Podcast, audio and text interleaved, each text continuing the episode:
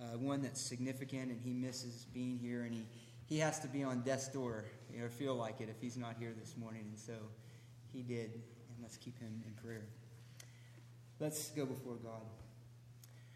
Our great and our holy God, we thank you for gathering us this morning and giving us songs to sing like wonderful, merciful Savior. That you are a God who forgives.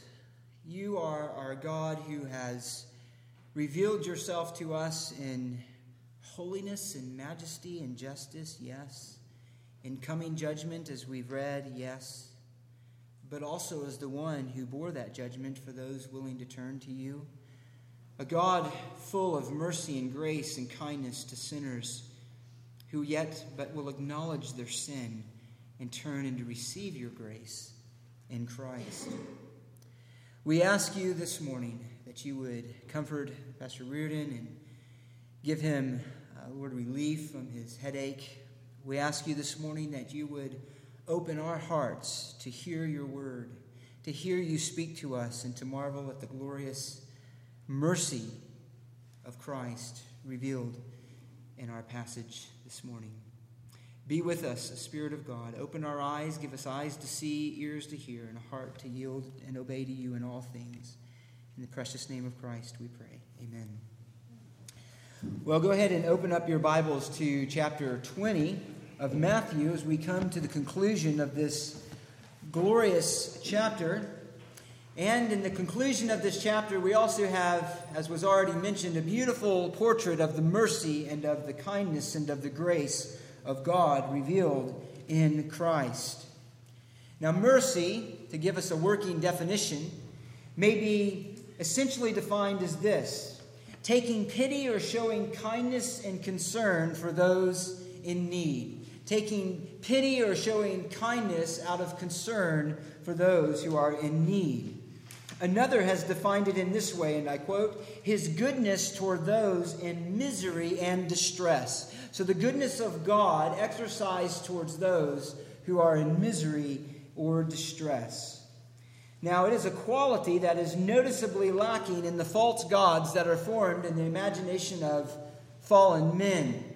As a matter of fact, at the time of Christ, the Greek and the Roman gods, which had for so long occupied the minds and the religious affections of many, were known as little more than cruel tyrants. They were as morally debauched as their worshippers. They simply were more powerful than, than them and could elicit from them obedience to some measure, could elicit to them some response of fear.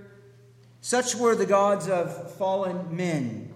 They were basically selfish, disinterested, and cruel. In contrast to that, however, is the one true God, the maker of the ends of the earth and the God of Israel, whose glory is revealed not in cruelty, not in raw displays of power, not in forcefulness, but in his mercy. But in his mercy. Psalm 145, verses 8 through 9 says this. The Lord is gracious and merciful, slow to anger, great in loving kindness.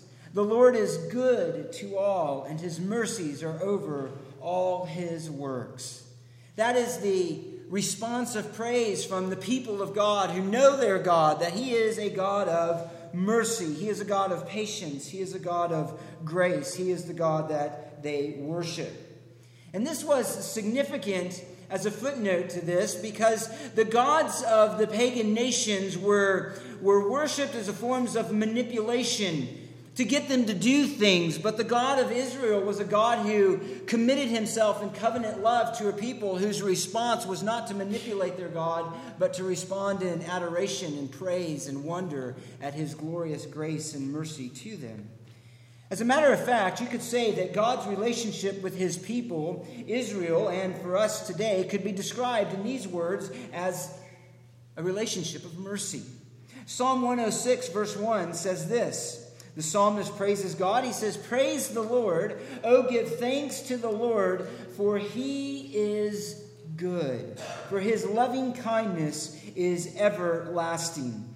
The psalmist then spends about 42 verses recounting the sin of the nation of Israel and God's deliverance of them when, in misery and distress, they cried out to Him, and God came in in His sovereign faithfulness and commitment to them, delivered them out of the distress, and brought them to a place of safety and renewal.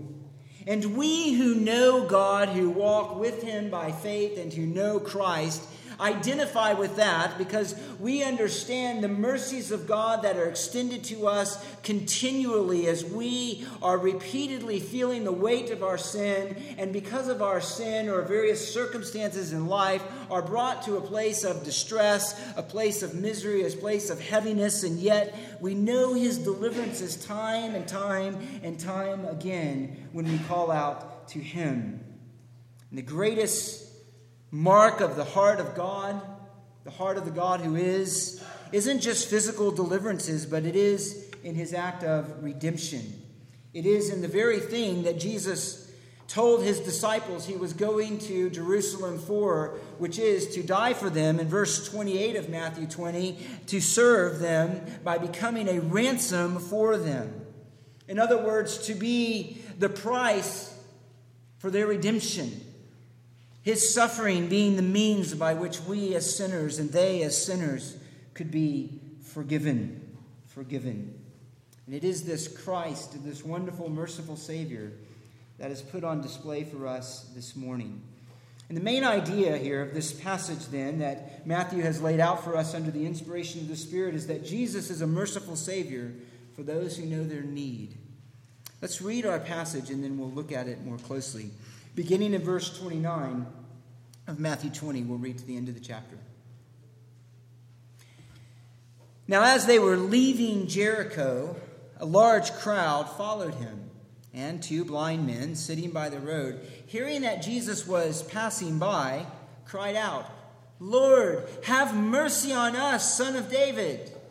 The crowd sternly told them to be quiet. And they cried out all the more, Lord, Son of David, have mercy on us.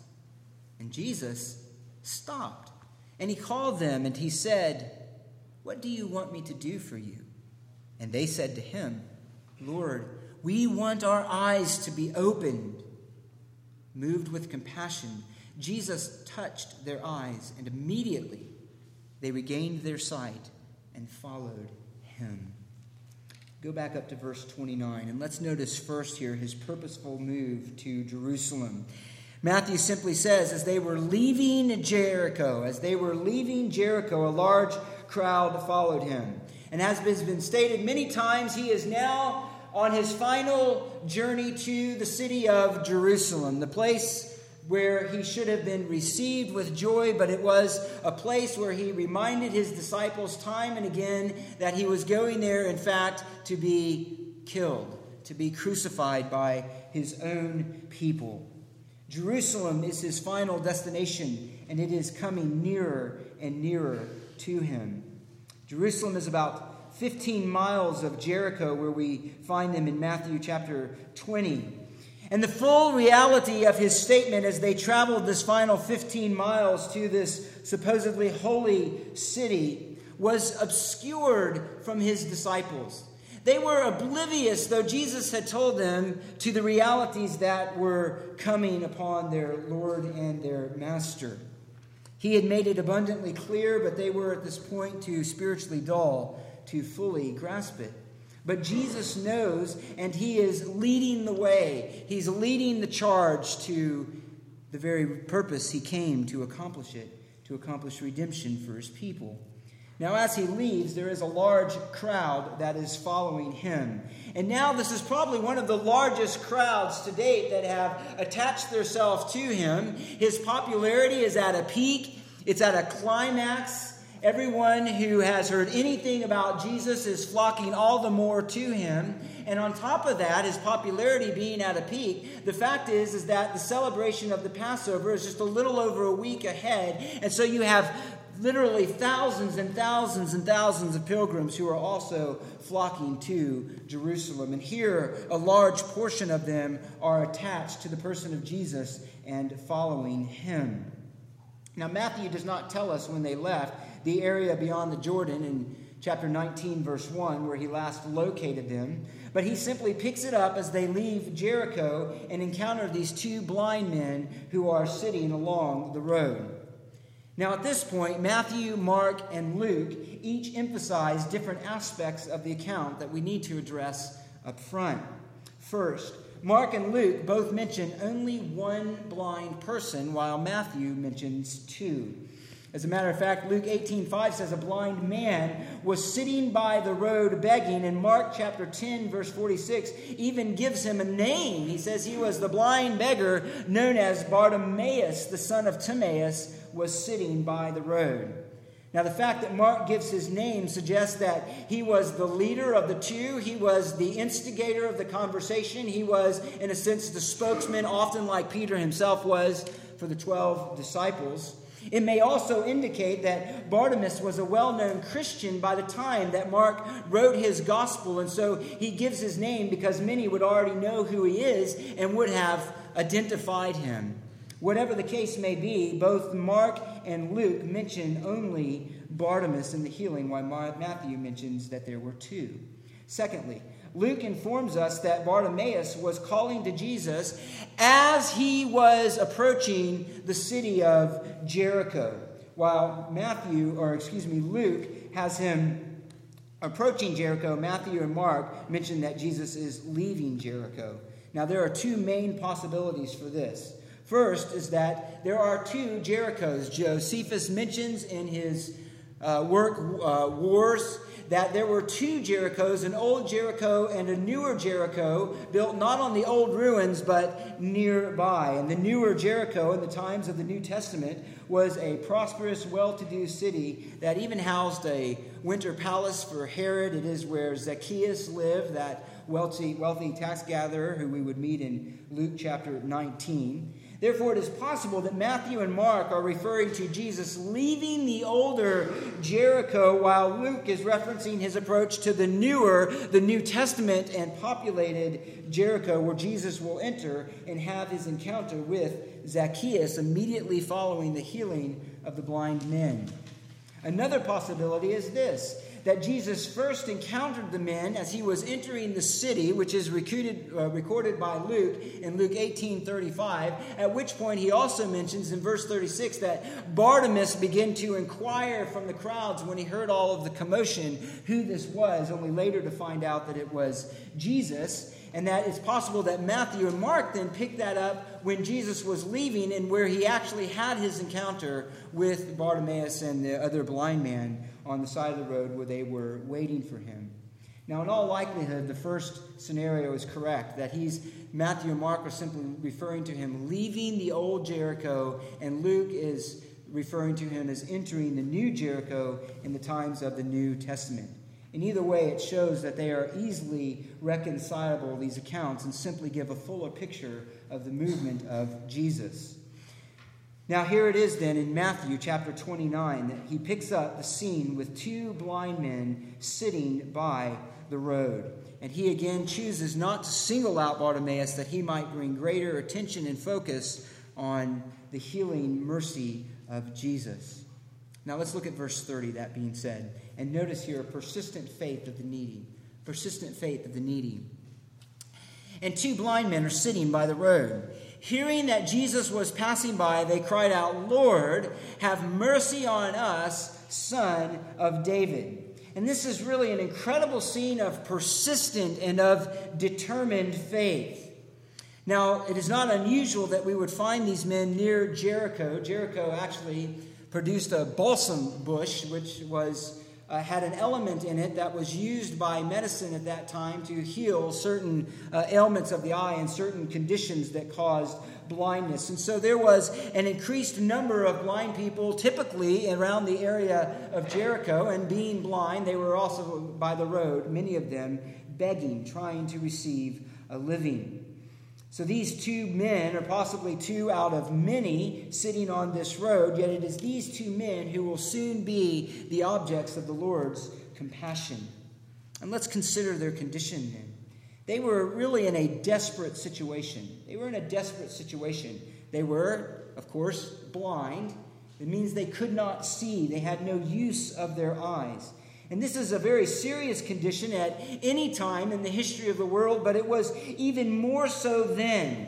Today, there is some alleviation through various helps seeing eye dogs, braille, government programs, so on and so forth. None of those were available at the time. It was really a quite horrendous position to be in that put you totally at the mercy of others. You were totally dependent on the help of others. They would have been uniquely in danger of robbers, particularly outside of the city. They would have been uniquely susceptible for people to take advantage of them and to use them. They were unable to work, and so they were entirely dependent on other people. As a matter of fact, God made provision for the care of the blind in his law. Leviticus 19:14 says this that God forbade anyone from putting a stumbling block before the blind. Deuteronomy 27 18, he says, Cursed is he who misleads a blind person on the road. In other words, God is recognizing their vulnerable position and in mercy and kindness is making provision for them, even in his law. He knew they needed special protection because of their condition. And furthermore, because blindness is mentioned as a judgment of God in such places as Deuteronomy 28 28, the Jews tended to see it as a judgment of God. In other words, that blindness was a condition that resulted uh, as a result of either that individual sin or the sin of his parents. As a matter of fact, we see that exact attitude in John chapter 9, verse 2, where the disciples encountered a blind man and they asked Jesus, they said, Rabbi, who sinned, this man or his parents? That was common Jewish thinking at that time. Now, because of this thinking, there was often little mercy and compassion extended to them generally. As a matter of fact, in John chapter 9, we'll find that that man who was blind was begging, and yet later his parents are easily found and brought before this tribunal of Jewish leadership which shows that his parents had essentially abandoned him. They had essentially left him to his condition to live whatever life he had to eke out for himself as a blind person, and so he was left begging. And it's very likely that this is the case with these two blind men on the road here. Probably abandoned by their own family, left to this condition of begging just to make a living, totally dependent at the mercy of others, living in a world of darkness. They were in a desperate condition. And here Matthew simply says they are sitting by the road, but both Mark and Luke mention that they were beggars. They were beggars. It's how they survived. They went into the cities and begged for food or for money, or they sat next to the roads that people traveled on, and maybe someone would be kind enough just to give them a little food. And from this desperate condition, look at their desperate plea. And so they cry out. They cried out, saying, when they knew that it was Jesus who was a part of this crowd passing by, Be merciful to us, son of David. And this is a strong and a desperate cry. The verb here, and I'll mention it because it's a word that sounds like what it means. The word comes from a verb called krazo, and it, it speaks of a loud groaning, sometimes even of an anguished cry. The Septuagint, a Greek translation of the Old Testament, uses this word to translate many of the Psalms where the psalmist is crying out to God from a place of deep distress and anguish of soul, crying out for deliverance, even from his heart to restore a nearness of God to him, or from a desperate situation and danger from his enemies. It's said by one that it's used often to speak of individual or national emergency, and so it is. In the New Testament, interestingly, this verb is used to describe the cry of the demons who called out through the uh, demon possessed man when they came in contact with Jesus in Mark chapter 8, verse 29. It was what Peter did when he was uh, trusting Jesus to walk out on the water, and then he began to seek and he, and he cried out to the Lord to save him. It was the cry of the father who had the demon possessed son who used to often go in the fire and the water when he cried out to Jesus that he might have mercy on him and on his son. It's the word that's used to reference Jesus' final cry when he was on the cross. And it says that he cried out with a loud voice and he gave up his spirit. It's a picturesque word that sounds like its meaning. And here these two men sitting next to the road in that same anguish and that same desperation, and yet with a tinge of hope, they're crying out with loud voices to be heard among the noisy and the bustling and the chattering crowd. And it's not simply a one time cry out, it was a continual crying out. Notice that in verse 31 that the crowd sternly warned them, but they cried out all the more. It wasn't just one cry warning and another cry, it was a continual crying out. It was a continual seeking the mercy of the Lord who was passing by. These were desperate men, and this was a desperate plea. And look at the reaction of the crowd, which is a despicable rebuke. It says in verse 31 the crowd sternly warned them to be quiet, sternly warned them to be quiet or that they should be silent. And this is a strikingly harsh reacting to, reaction to these two desperate men. And the term speaks of a strong disapproval, a strong disapproval, a, a, a, forceful reaction, if you will. It's the same term, actually, the same verb that was used back in chapter 19, verse 13, that we looked at there, when it says these children were being brought to Jesus, and the disciples sternly warned them. They rebuked those parents who were bringing these children to Jesus, thinking that they might be a disturbance to him. And of course, Jesus corrects them there, and so he's also going to correct the crowds in our account here. And what it is, though, is it shows this. It's really a demonstration. And what Mark is, and what Matthew is bringing out for us in both of these occasions, both with the disciples and here, is just how out of line the disciples' hearts and the hearts of the crowd really are with Jesus and really are with the Messiah. I mean, there's two different treks which are going on here. Now, Jesus has already made that clear with the disciples. He's here as one who serves, he's here to demonstrate the kingdom first in its humility before he exalts it in its glory. And yet the people didn't get that. The disciples weren't getting that. To them at this point, again, the kingdom is all about triumph and glory. It's not about mercy, compassion, humility, sacrifice, gentleness, and love, which are later going to be the marks of the very evidence of spiritual life and citizenship in the kingdom of God. So, this is a striking contrast, really, between the goals and the expectations of the crowd and that of Jesus. And there's a sense when the, where the people are filled with this joyous expectation of the revelation of the Messiah, which we'll look at more next week. But it is all built on the wrong premise. It's all built on the wrong premise. And this continually gets exposed through their reaction to the needy and the contrasting reaction of Jesus. And in fact, these blind men have better sight into his character and the nature of his ministry than even these crowds who are seeing. And so, therefore, they're undeterred. The crowd is rebuking them, the crowd is sternly warning, warning them, but rather than giving up, he tells us that they cried out all the more, Lord, Son of David, have mercy on us. So the crowd's attempt to silence them did had just the opposite effect. In fact, it emboldened them to cry out all the more with greater volume and zeal. The fact is that these men knew that Jesus was there. They knew that here was the Messiah. And they did not know that they would ever have this opportunity again. And so they are determined, they are undeterred, they are persistent. If Jesus is there, they want to have contact with him. If Jesus is present and near them, they want to get his attention. They would not be stopped by anything, no matter how harsh or discouraging these crowds were to them. And this really, then again, is quite an incredible display of faith. And though they could not see with their physical eyes, they had eyes of faith and they persisted in their pursuit of the mercy of Jesus. And what they call him is significant.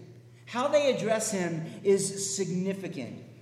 They understand, they don't understand the full significance of what they're saying, but what they're saying, particularly at this point in Jesus' ministry, is quite amazing.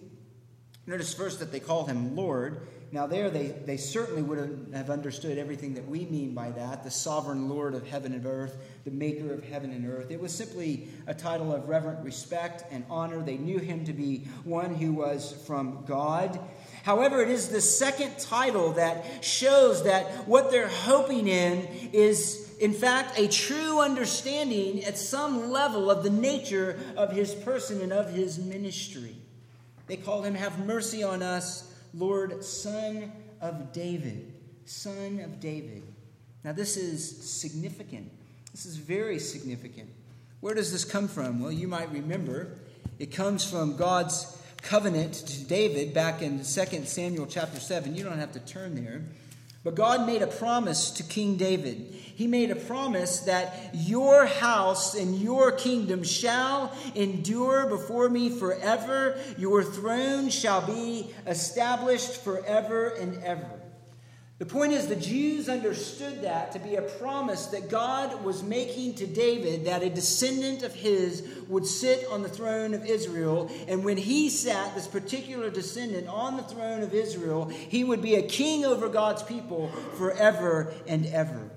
It was the anticipation of his people that was eschatological. In other words, it was their identification of the end of the age when this Messiah would come, who would be this promised son of David. Listen to the prophet Ezekiel. Just listen as I read it. As God is rebuking the shepherds of Israel for failing to feed his people, he says, But don't worry, because I am your true shepherd, and I'm sending one who will feed you. He says in verse 23 of Ezekiel 34 Then I will set over them one shepherd, my servant David, and he will feed them, and he will feed them himself, and be their shepherd. I am the Lord. I, the Lord, will be their God, and my servant David will be prince among them. I, the Lord, have spoken. I, the Lord, have spoken. They were anticipating this one, the son of David he was the Messiah. Listen to Isaiah. There are many places we could go, but let me read to you just one more. That would have been in the minds of these men as they're making this claim about Jesus. Isaiah 9 7, he says this. Well, actually, very beginning in verse 6. For a child will be born to us, a son will be given to us, and the government will rest on his shoulders, and his name will be called Wonderful Counselor, Mighty God, Eternal Father, Prince of Peace. Listen to verse 7.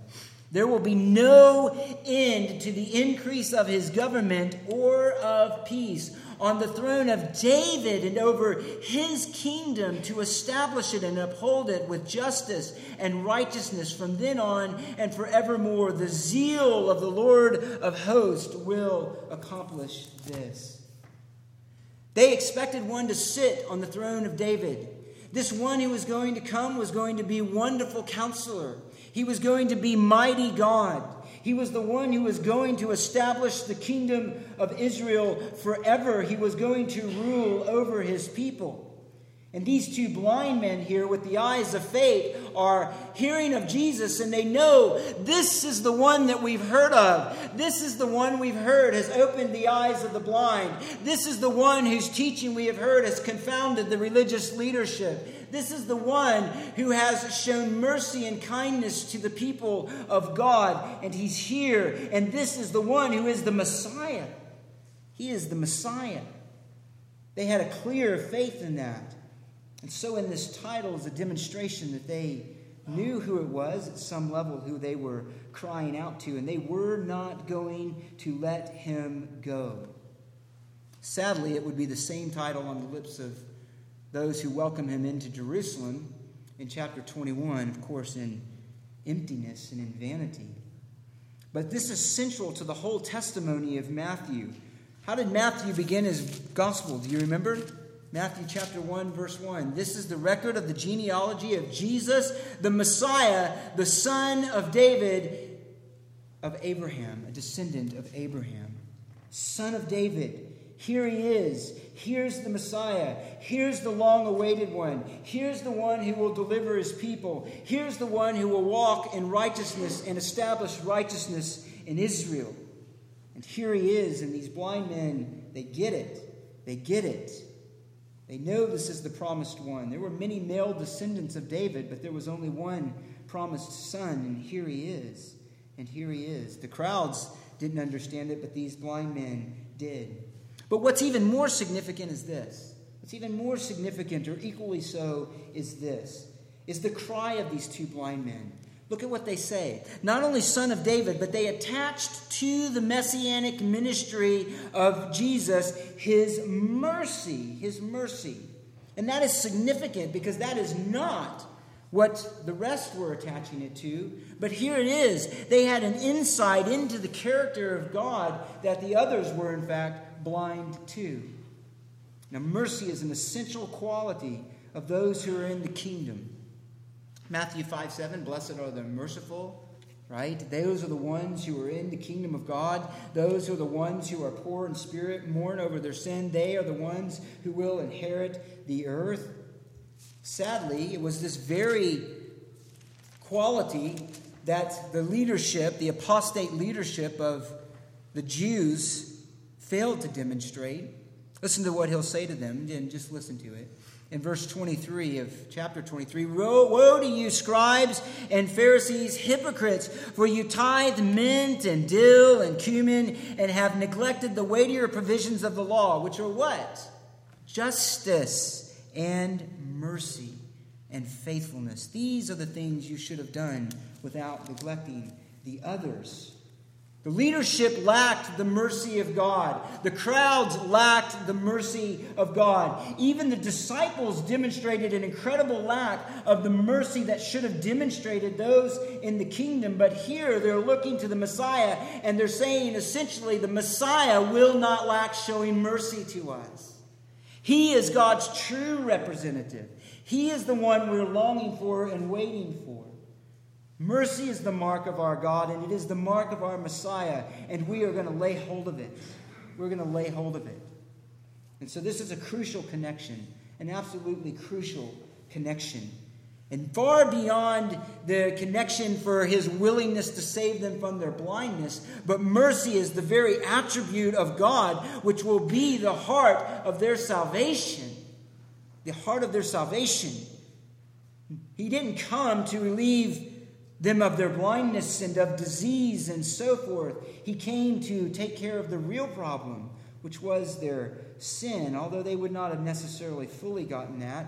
But this is certainly showing that they're in that trajectory. These are certainly believers who, when the message of Christ came in the resurrection, would have been those who gladly accepted it and embraced him as the merciful one who had redeemed them from their sin. And they should have understood this. This is not a this is not an obtuse kind of reality to the mercy of God to the nation of Israel. They should have understood at the very heart of God's relationship to them was his mercy to them in the atonement. You remember what the lid, the top of the ark was called? It was called the mercy seat. That's where the blood of the atonement was rubbed and sprinkled. It was the mercy of God that was their salvation. It was the mercy of God that would accomplish their atonement. And it was the mercy of God who would show and answer the request of these two men. Now, interestingly, and this is important, and we'll address it later, that this verb is found only in one place, Matthew 5 7, where it does not come from the lips of one crying out to Jesus from a place of desperation, from a place of misery from a place where they can only elicit from God his pity and his mercy.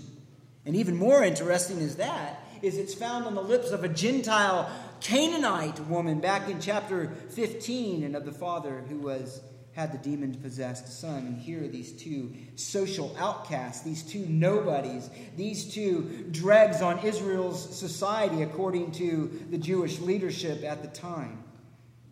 But they know they needed mercy, and they knew that that was a part of Messiah, and so they weren't going to let it go. They were crying out to him. And this is important because it is the plea of one who knows they have no resources, that they have no hope, that they have nothing they can gain on their own, that they're looking to another. And that's why it's the same hope, uh, interestingly, that's also used, same term, of what was shown in Matthew 18 to the, to the slave who was brought before the king and he had no resources to pay back. What did he want? He wanted mercy. He wanted mercy. And in chapter 1833, God says, I showed you mercy, but you were unwilling to show it to others. And so here are these two blind men. They have no hope. They have no other resources. They are in a desperate situation. They need nothing but the pity of their God and of their Messiah. And so they cry out to him for mercy. And beloved, let me say, this is the picture of a Christian. This is a picture of our receiving the mercy of God. If you have never come to the place of this helplessness to do anything on your own, then it is likely you've never come to a place to truly have received the mercy of God. 1 Peter 2:10 describes us as a people who have received mercy, have received mercy. So here, these men recognize their need, their helplessness, their poverty of resources, and they cry out. And you know where you don't hear this cry? Where are you never going to find this plea in the pages of Scripture? On the lips of the Pharisees, on the lips of the crowds. Why? They didn't need mercy. Glory? Yes. Exaltation? Yes. Mercy? No. No. Because they were outside of the kingdom of God. And so, with all of their robes and with all of their learning and with all of their pomp, they are the ones who miss the kingdom. And here, these blind beggars, rejected by their own people, probably their own family, are the ones who are going to receive it. That's why Jesus will say in Matthew 21 31, it's these, these who are destitute, who know their need, who are going to get into the kingdom of God before you who refuse to see your situation and refuse to come to Christ to receive mercy. But they knew it. They knew they needed it. And this is an incredible demonstration of persistent faith. They would not be silenced. And think about this they never saw a miracle of Jesus. They never saw it. They were blind. They had only heard the message of Jesus. They had heard about his works. They had heard about his deeds. And so their faith is really a demonstration of faith indeed. That faith comes by what? Hearing the word of Christ, the message of Christ, and believing in. So they had heard what Jesus had done, and they believed, having never seen a miracle. That's why J.C. Ryle said this of these two men such faith may well put us to shame. With all our books of evidence and lives of saints and libraries of divinity, how few know anything of simple, childlike confidence in Christ's mercy and power. And even among those who are believers, the degree of faith is often strangely disproportionate to the privileges enjoyed. So it was for them, and so it is for us. What an incredible demonstration of their faith and their Messiah. Let's notice next here then the willing mercy of the Savior. The willing mercy of the Savior. What does he do? The crowds are willing to pass them by, the crowds are willing to silence them, the disciples are willing to pass him by. Those who are supposedly wanting to attach themselves to the ministry of Jesus are willing to pass them by, but what does Jesus do? He doesn't pass them by. Look at verse 32. And Jesus stopped he stopped. Can you imagine this? The masses of people that are surrounding him, and he just stops, stops, and he calls out to them. The crowds are trying to silence them, and Jesus is graciously calling them to himself. And interestingly, Mark notes for us in Mark chapter 10, verse 49, that at this point the attitude of the crowds changed towards them. Now that Jesus was calling them, they said to him, Take courage, arise, he is calling for you. And then they add that this man, casting aside his cloak, he jumped up and he came to Jesus. He had been heard, his plea had been heard. They were ecstatic. They were ecstatic. And don't miss here that Jesus is displaying that very heart that he just laid before his disciples. He was one who came not to be served, but to serve. His whole life was a demonstration of serving and being a slave to others to meet their needs. And so here he stops and he calls these blind men to himself. And he asks them a gentle question. He says to them, What do you want me to do for you? What do you want me to do for you? And this is a legitimate question. They were beggars and they were blind. They could have wanted either money or healing. But Jesus could obviously figure out their greatest needs. And so he asked them this question that is fairly obvious, and he's doing it because he wants them to articulate their desire to both heighten their condition and heighten the reality of what it was he was about to do for them. And so they lay out a generous request and they say, they said to him, Lord, that our eyes would be opened, that our eyes would be opened. Again, they had heard of his mercy. He'd opened the eyes of the blind in chapter 9 verse 27 through 28. They certainly heard about that. They heard about the masses that were brought to him that he continually healed. And again, they knew this was a mark of the messianic ministry. Recalling Isaiah chapter 29 and 61, verse 1, and others, Jesus said this Remember when John the Baptist was doubting about the identification of Jesus, if he was the Messiah, he asked, Are you the promised one? Are you the expected one, or should we look for someone else? And Jesus answered and said to them, Go and report to John what you hear and see. The blind receive sight, and the lame walk, and the lepers are cleansed, and the deaf hear, and the dead are raised, and the poor have the gospel preached to them, and blessed is he who does not take offense at me. They knew that, and here it was being displayed to them. They were now going to be the ones to participate in this mercy. They were thinking, surely this is the one who showed mercy to others. He will show mercy to us. And again, nobody else would show it to him, but here Jesus did. Look at his heart. Verse 34, it says he was moved with compassion and he touched their eyes. He touched their eyes. Now, interestingly, only Matthew mentions the compassion of Jesus, as he has in several other places. He mentioned their compassion when he looked at the people as a sheep without a shepherd. He mentioned his compassion when he looked out at the crowds that followed him that were hungry because they had gone days without food. Matthew draws special attention here to this character quality of Jesus, who is the Messiah and he is filled with compassion. And so he says, moved with compassion, he touches their eyes. And this is, beloved, the heart of God. This is the heart of God. And this is the heart that so many of them had simply missed. With all of their religion, they missed the compassion in the heart of God. Remember that Jesus is the image of the invisible God. He's the exact representation of his nature. Jesus told his disciples, If you've seen me, you've seen the Father. This is God on display here. This is the God of Israel, the God of creation here. And he's not some uh, distant, disinterested deity. He is one who has come near in the Son, and he's full of compassion. Compassion. How unlike the gods of men, even the God of the nation of Israel, what they had made him into. Jesus cared. He cared about their plight. He cared about them. And so he touched their eyes. He touched their eyes. A precious picture here. He touched the leper back in 8 3, and he touched the other blind man in chapter 9. He touched the frightened disciples when they were on the Mount of Transfiguration in fear and trembling at what they had just heard from the Father who spoke to them from a cloud. The point here is this where others distanced themselves, Jesus drew near. Where others walked away, Jesus walked close. Where others would never touch them but cast them aside, Jesus didn't do that. He touched their eyes, and immediately they received their sight, a testimony to the reality of his power. Obviously, unlike the charlatans and the false teachers and the pagan people who prance around and claim these powers of healing and leave so many only in a greater condition of misery and false hope that they've been let down of the one chance they thought they were going to receive to be healed. But not so with Jesus. His power was real.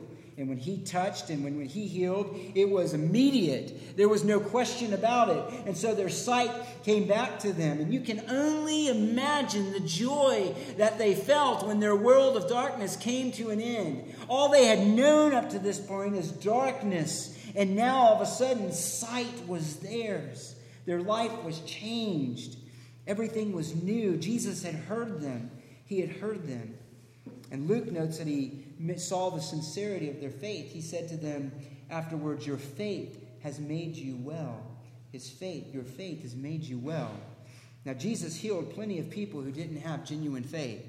Remember the ten lepers? Only one turned around. The others weren't believers. Many among the crowds weren't believers. Jesus' power to heal was not dependent on the faith of the one that he healed. It was dependent on his own power and his own demonstration that he is the sovereign one, and he is, in fact, even more importantly, the one who's going to destroy sin, which is behind the disease and the blindness and so on and so forth.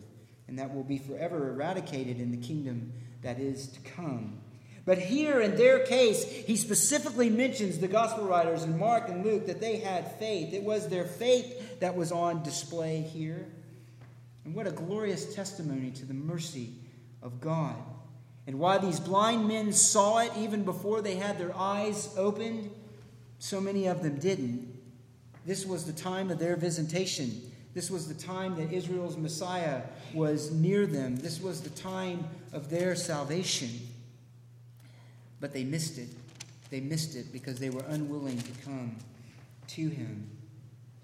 Yet this is the greatest display of mercy. This one who would come, who was going to release his people from their bondage. Their bondage here displayed in the blindness of these people, later displayed at the cross. It was the heart of the Savior that looked out from the cross that said, Father, forgive them. They do not know what they're doing. They do not know what they're doing. In other words, don't hold the magnitude of this sin against them because they're ignorant. They don't realize that they're crucifying the Lord of glory. And all the way to the end, he's displaying the mercy of God to his people, and yet they were not seeing it. But here, these two blind men did. So what did they do? Well, Matthew tells us that they followed him.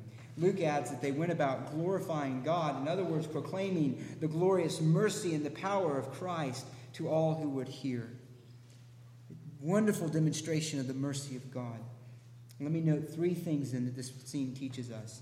Three lessons that we're to take from this scene. The first is this that true faith is not deterred by difficulties, but determined to lay hold of God's mercy in Christ. What do we see here? We see that the faith of these men was not deterred by all their obstacles, but they were determined to lay hold of God's mercy in Christ. They could have easily given up in discouragement, hopelessness, despair, overwhelmed by the sense of difficulty and resistance, but they did not because their faith was genuine. When faith is genuine, beloved, it will not fail to persevere in seeking the mercy of Christ. It doesn't mean that genuine faith will not falter. It doesn't mean that genuine faith will not stumble, stumble and oftentimes fail. What it does mean when it is a faith that is a gift of the Spirit of God, it will persevere through all obstacles. It will persevere through all resistance and it will not let go of Christ until it receives mercy. Until it receives mercy. It is the faith of Jacob who said, I will not let you go until you bless me until you bless me. Too often, some who begin to seek Christ give up when things are difficult. Ultimately, it's because their desperation wasn't great enough. Their need was not felt deeply enough. And so Jesus warned about that back in Matthew 13. He says, Look, some are going to start to follow, some are going to be interested at first, but what's going to happen? It's only going to be temporary. And when affliction or persecution arises of the word, immediately he falls away. And others, they'll hear the word, but the worry of the world, the deceitfulness of wealth, choke the word out, and it becomes unfruitful. That's faith that wasn't genuine. But faith that is real, faith that is a gift of the Spirit of God, will persevere. And these men had faith, and they would not let Christ go until they knew his grace. And so it is with every genuine desire to know Christ as Savior and as Lord. They would not walk away from salvation and mercy. And when God is calling someone, it doesn't matter what comes their way, they will not walk away from God's grace no matter what comes their way.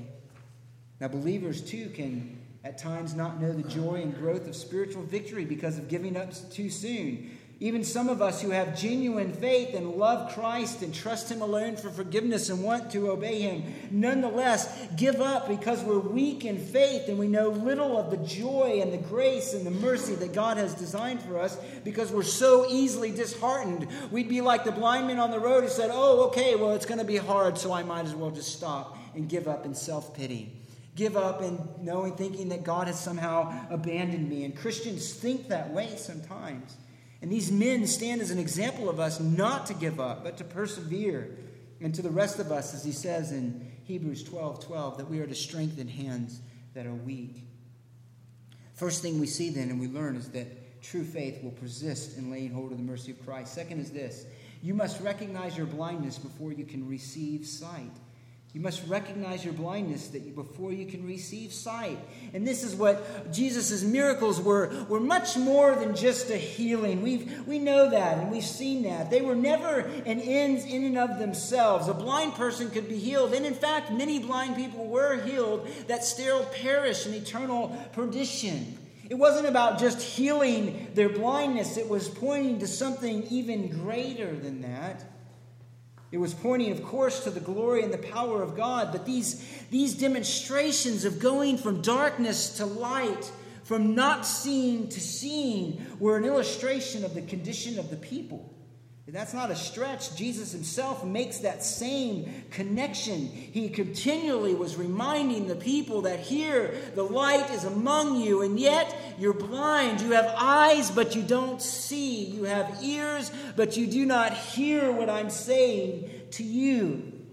You're like these blind men. It's what Paul said in 2 Corinthians that they have a veil that lies over their eyes because the God of this world has blinded their eyes so that when they read, they do not see the glory of Christ and of the forgiveness that God had brought even to them if they would have received it. They refused to see their blindness at the end of John chapter 9, when the Pharisees, in light of the testimony of the man himself, and in light of the testimony of his parents, and in light of the undeniable fact of a man who was born blind that had received sight, what was their final conclusion? Was that he was simply among the riffraff of the people. He said, are you, They said, Are you going to teach us, us who are the purveyors of the law, the defenders of God's truth? And Jesus told them, He said, Look, if you were blind, because some of the Pharisees heard that and they said, You're not talking about us also, are you? And Jesus told them this If you were blind, you would have no sin. But since you say we see, your sin remains. It remains. In other words, you can't begin to see and you can't begin to know the mercy of your God until you recognize that you're blind, until you recognize that you are in that miserable condition. Listen to what Jesus says to the church in Philadelphia, or excuse me, in Laodicea. He says this He says, Because you are lukewarm, you're neither hot nor cold, I will spit you out of my mouth. Listen to what he says, verse 17. Because you say, I am rich and have become wealthy and have need of nothing, you do not know that you are wretched and miserable and poor and blind and naked. You don't know your condition. You're living in a dream. And, beloved, how many people are in the church today who equate the religion with the same thing that the Jews did at that time with moralism? Going to church, doing the right thing. And they've never truly come to grips with the reality of Christ as the Savior that He is. They've never truly crawled out to Him for mercy. They don't see that justice and mercy and humility of childlike faith because they've never brought to the point that's illustrated to us by these two blind men. Until a person is willing to admit blindness, until you're willing to admit sin, until you're willing to admit your spiritual bankruptcy. And I don't mean just that I've sinned, I mean that I am bankrupt. I don't have anything before God. This is exactly what Jesus said when he said, You enter the kingdom when you're poor in spirit, when you are destitute like these men, when you have no resources. And this is a picture to them. This is standing as an illustration and saying, You've never seen your blindness. You think we see. And so, you know what? You who see, in fact, are in darkness, and your sin remains on you. Let me mention to you just one verse. And I can't emphasize this enough when I say, as Scripture repeatedly reminds us, that this is not a Jewish problem. This is a fallen human religious person problem. Listen to what he said to them in Romans chapter 2. Just listen. Beginning in verse 17. If you bear the name Jew and rely upon the law and boast in God, we could say, if you bear the name Christian and rely on your church attendance and service and know the Word of God and have memorized verses, and you know His will and approve the things that are essential, being instructed out of the law or the Bible, and are confident that you are a guide to the blind, a light to those who are in darkness, a corrector of the foolish, a teacher of the immature, having in the law the embodiment of knowledge and of the truth. You, therefore, who teach another, do you not teach yourself? And he goes on to condemn them and saying, No, it's those who have responded to the mercy of God from the heart, who see Christ when he's held up as a satisfaction for God's wrath and righteousness on the cross, embrace him as their only hope. That's the one, the one who cries out to God in mercy. What these crowds were unwilling to do, these two blind men did and served to us as an illustration. You must be broken over your sin. How often do you confess your sin? How often are you brought to that kind of sense of need of the mercy of Christ? I know that some in this room never have been. Never. I pray that you would consider that. Let's notice lastly this Jesus is a willing Savior. He's a willing Savior. True faith is persistent. Salvation comes to those who recognize their blindness, their need, who are in a desperate situation. But that Jesus is a willing Savior. And this really is what stands out gloriously in this passage. He's not hard, he's not uncaring, he's not disinterested, he's not cruel as fallen man is. He's a gentle, gentle, and wonderful and a merciful Savior. Sometimes we have such hard thoughts of God and of Christ when we have great trials, when we have great disappointments, when we have great difficulties in life, and we have such hard thoughts against God, such hard thoughts about His ways towards us. And the fact is, those are lies. They're not true. They're not true at all. Jesus stands before us here as a demonstration of the heart of God, full of compassion and full of mercy. Those who feel the burden and the weight of their sin, who feel the darkness of their own heart, the guilt of their corruption, can turn to Jesus as a gentle Savior. Listen to what he said to those. He said, Come to me, all who are weary and heavy laden, and I will give you rest. Take my yoke upon you and learn from me, for I am gentle and humble in heart, and you will find rest for your souls. Matthew 11. If you feel the burden of your sin, where else are you going to go but to the gentle Savior who provided a way of escape through his cross? For those who feel the weight of trials and fear and anxiety, God reminds us of this. We do not have a high priest who cannot sympathize with our weakness, but one who has been tempted in all things as we are, yet without sin. Therefore, let us draw near with confidence to the throne of grace so that we may receive mercy and find grace to help in time of need.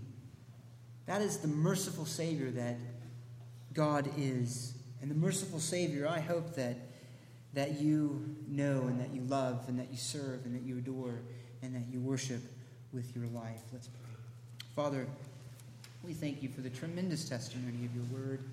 We thank you for this account, our Lord Jesus, where the crowds are showing disheartened or disinterest and hardened hearts, where your own disciples are not yet at this point understanding the true nature of the kingdom and the master that they serve.